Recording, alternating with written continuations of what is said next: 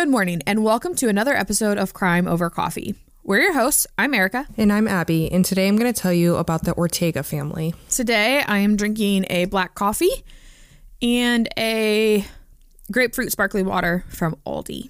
What do you got, Ab? I am drinking a cold brew from Bada. Very nice.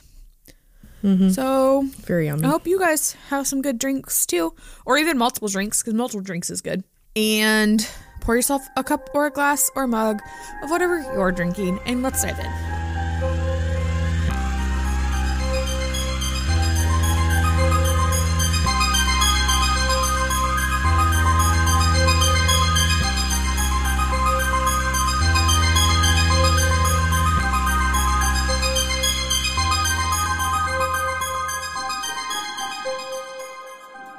Hello, everyone. We wanted to pop in before we continue with the episode and update you on a few changes to the Crime Over Coffee family.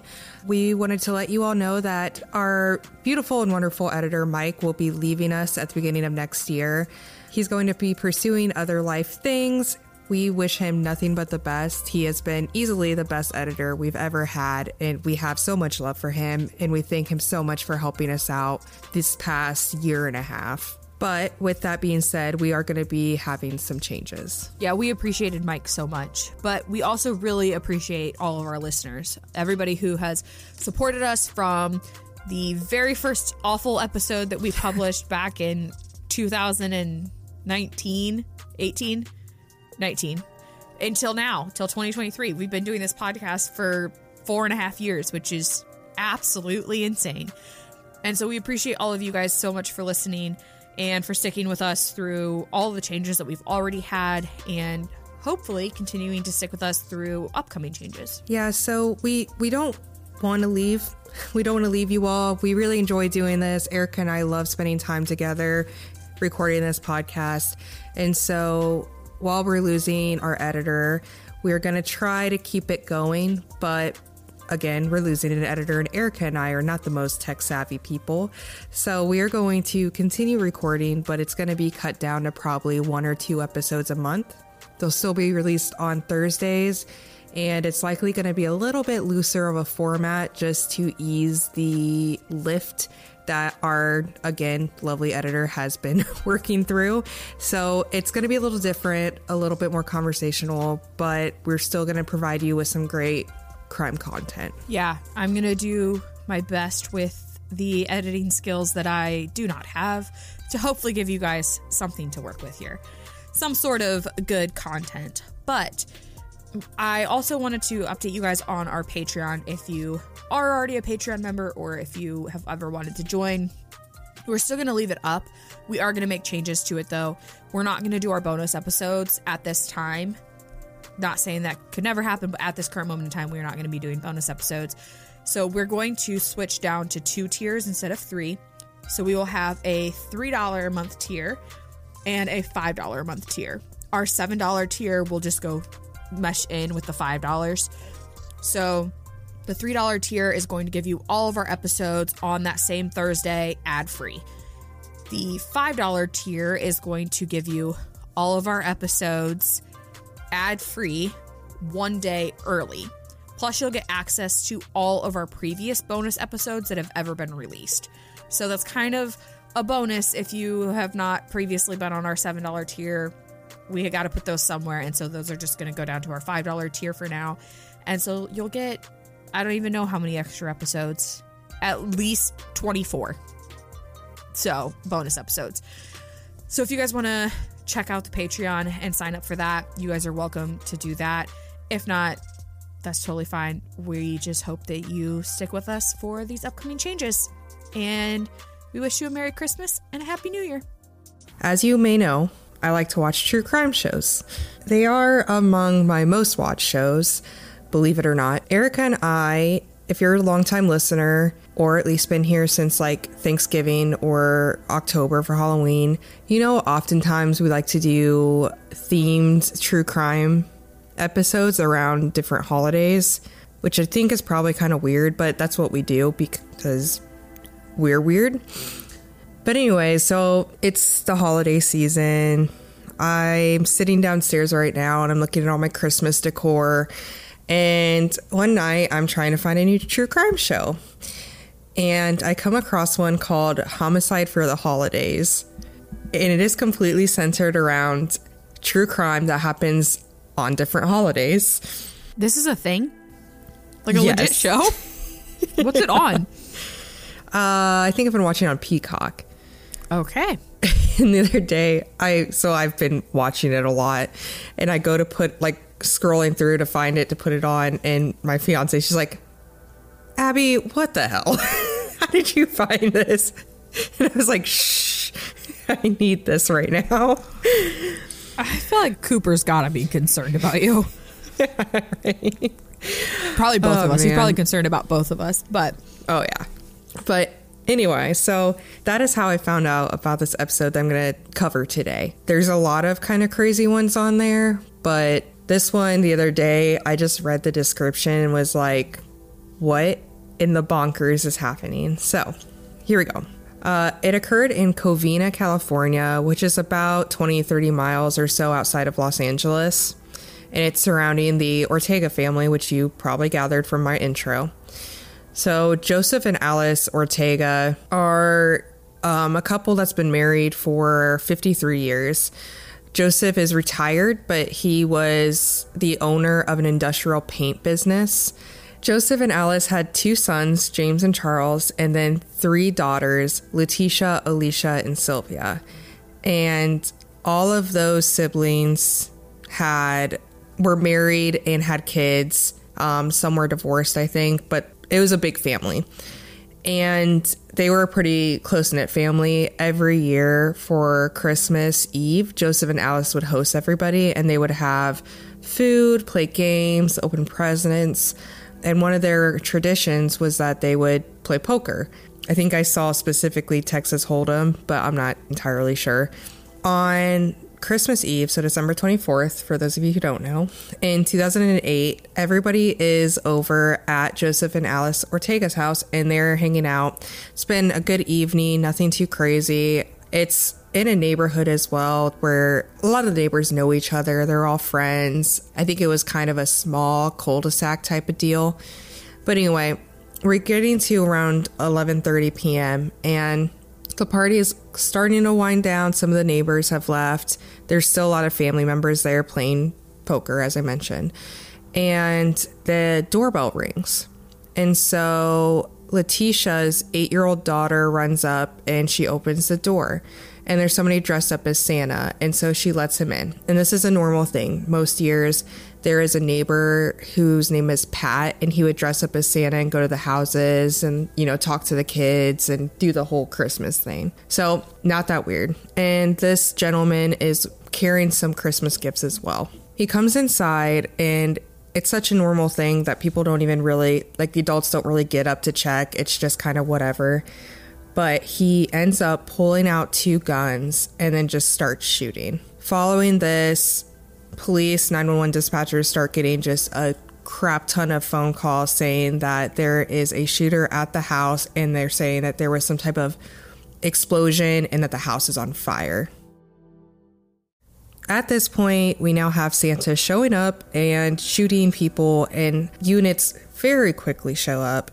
And by the time they get there, which is shortly after the 911 calls start coming in, the house is just completely ablaze. They can tell pretty quickly that it's not a normal house fire, not like an electrical thing, because of how fast and hot the fire is burning. So they're pretty sure there was either some type of explosion or some type of accelerant used. okay.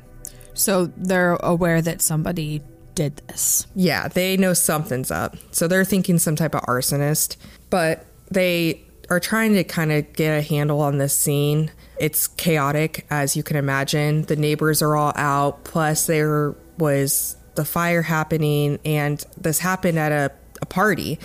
And they were able to figure out just from talking that there were 25 people still in the house when all of this started. And so now at this point, they're trying to figure out who's accounted for, who might still be inside. Also, trying to figure out if some people had, you know, ran off, had been injured and ran off and they need to find them, or a lot of the people that did end up running out went to neighbors' houses. And so investigators are really just trying to like get a hold of what's going on. And then they have the firefighters trying to put out the fire. I think I saw it took like 80 firefighters to get the fire down, and it went all through the night. Oh my gosh. Yeah, so it was chaotic. Once they start to get a handle on everything, they discover that they have 16 people that were originally inside of the 25 that had made their way out, either safely or had gotten kind of dragged out by someone else. So some of them do end up going to the hospital, but they do know that there are nine people that are unaccounted for. That's still quite a few people. Yeah, nine people is definitely a lot.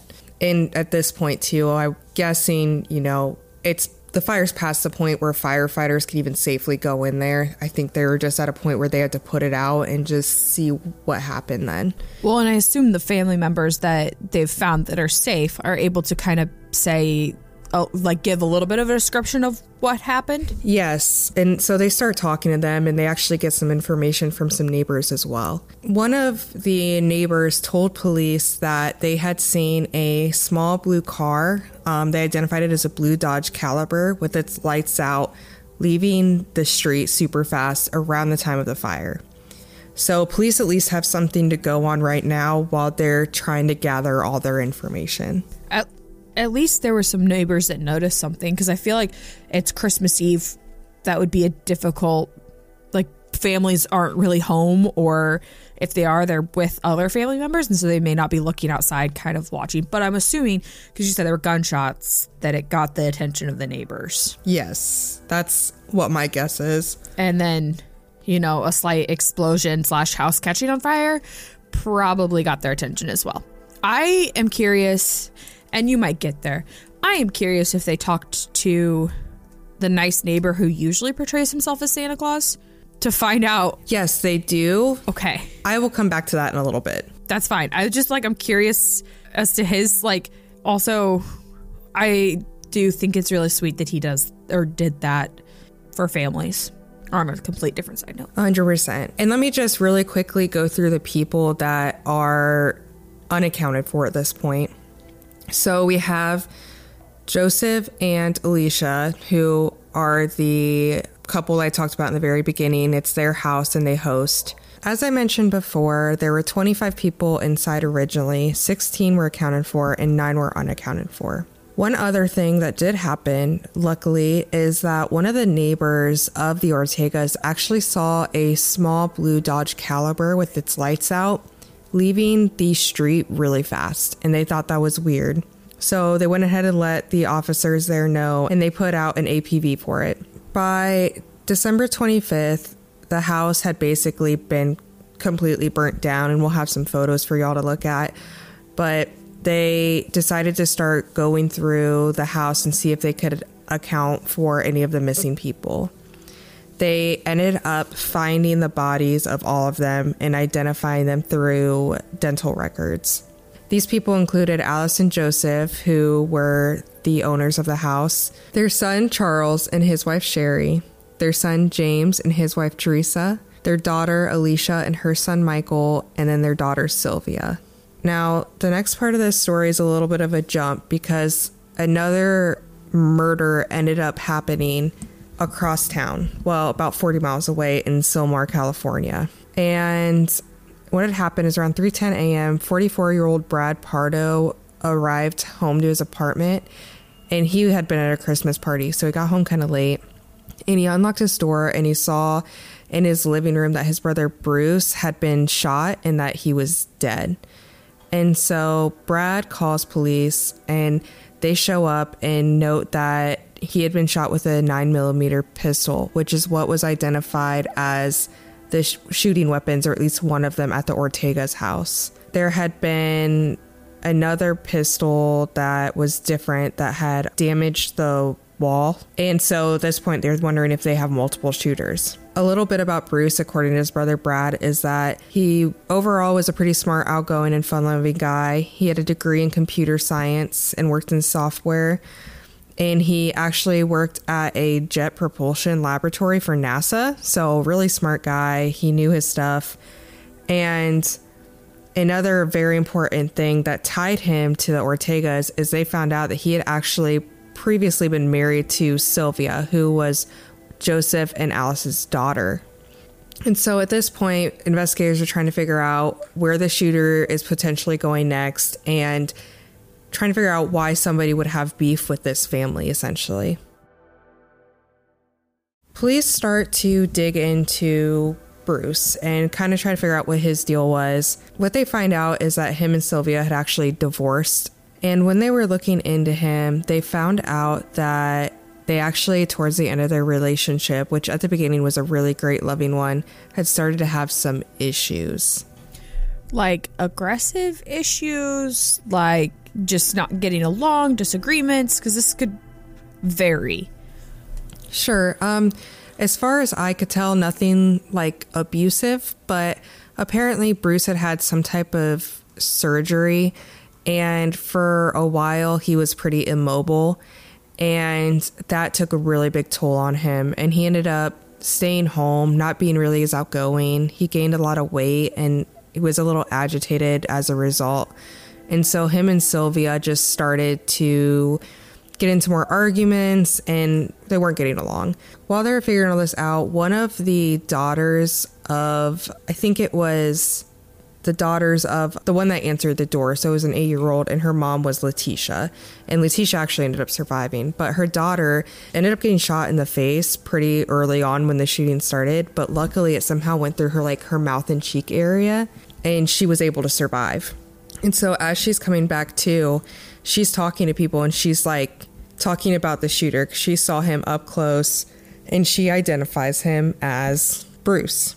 And so investigators are like, oh, okay, we've got a lead here. Honestly, that doesn't surprise me, but it also kind of explains why he knew that it would be acceptable or even smart to dress up as Santa to get into the house because I'm sure he had been there previously when the neighbor would do that. A hundred percent. And he would have known too that the neighbor had moved. Yes. So puts him in a really interesting position knowledge wise. You bet. And so investigators are looking more into Bruce's death at this point. And they also kind of look into the circumstances of him ending up at his brother's apartment dead. Kind of wondering why he went there, how he got there, and what happened. What they do find when they're looking around. So apparently, when Bruce was found dead, he had his car keys on him. So they grabbed him and they were kind of looking around to find wherever the vehicle was. And they ended up finding that same vehicle that was identified speeding off, that blue car. And they click the keys and it unlocks. So they're able to determine that that was Bruce's vehicle. On top of that, they open up the passenger seat in the front, and there is a Santa outfit sitting on that seat. This is all starting to sound really incriminating. Oh, yeah. It only gets worse from here. And so they're looking at his car, they're taking pictures, you know, and they're seeing that there's a just a crap ton of ammunition in there as well. And they go to pull out the Santa suit and it actually had been booby trapped basically. So it was hooked up to this wire, which started a flare that went off and ignited a device that caught fire.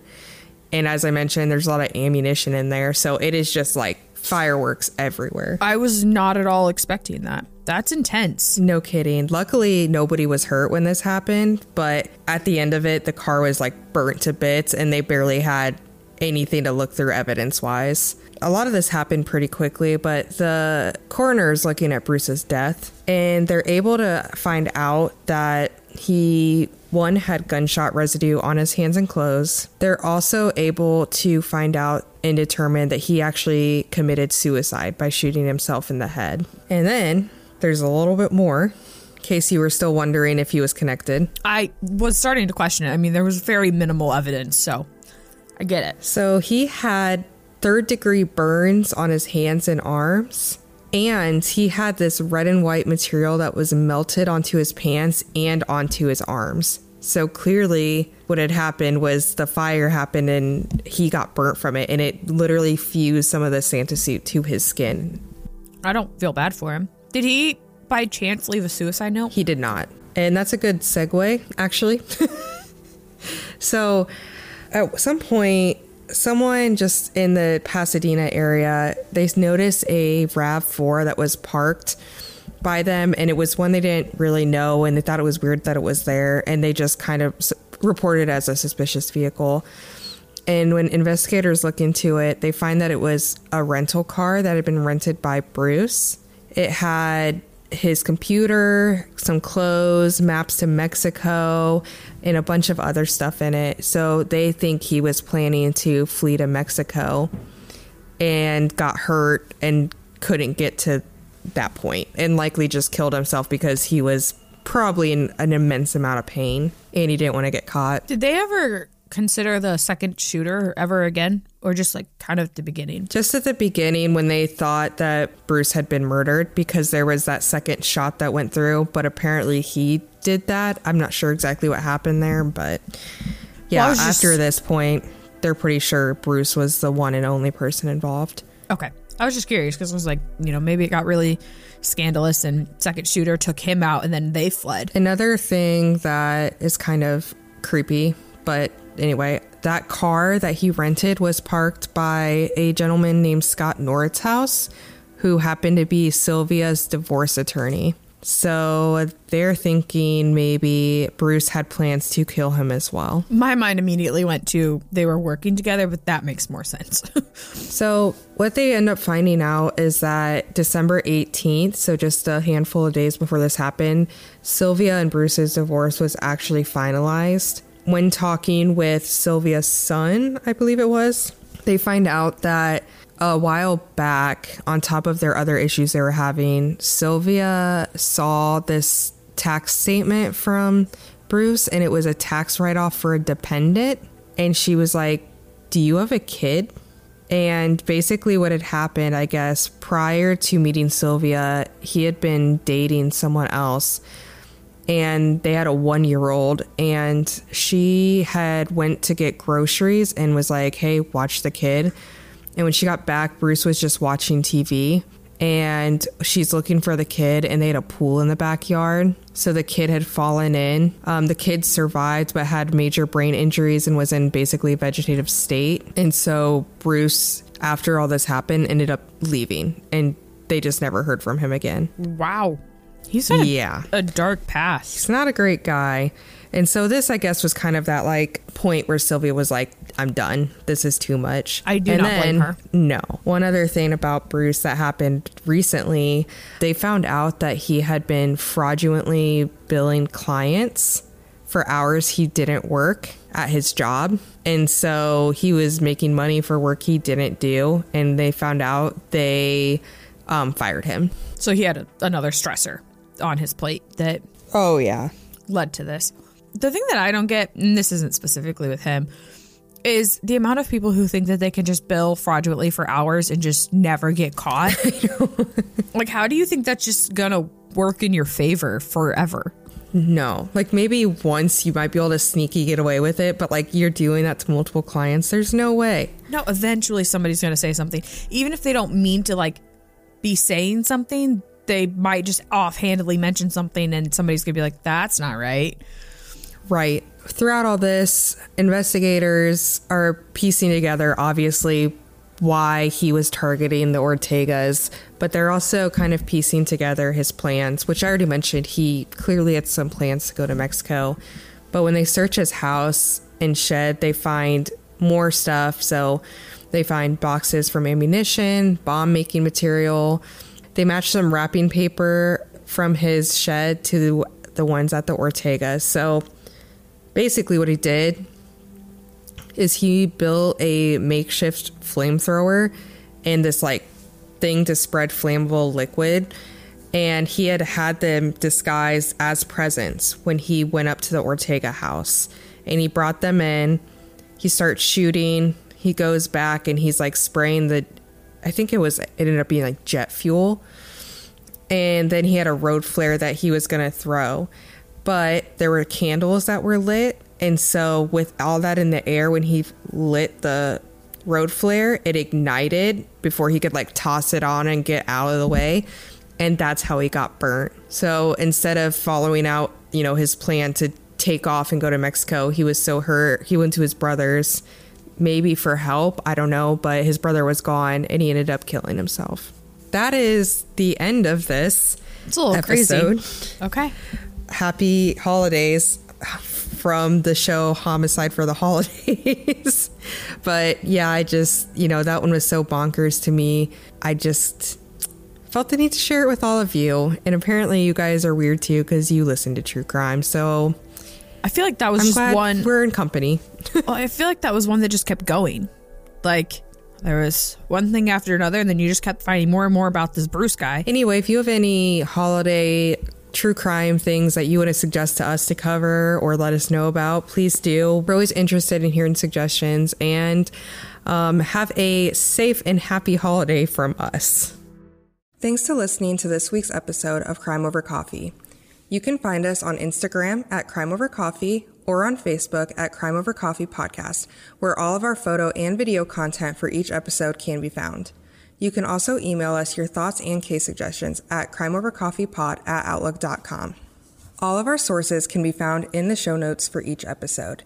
If you would like, you can support us by going to anchor.fm slash crimeovercoffee. You can also support us by recommending us to friends and family, giving us a good review on Apple Podcast, or subscribing to us on your favorite podcast listening platform. Thanks again, and we'll see you next time.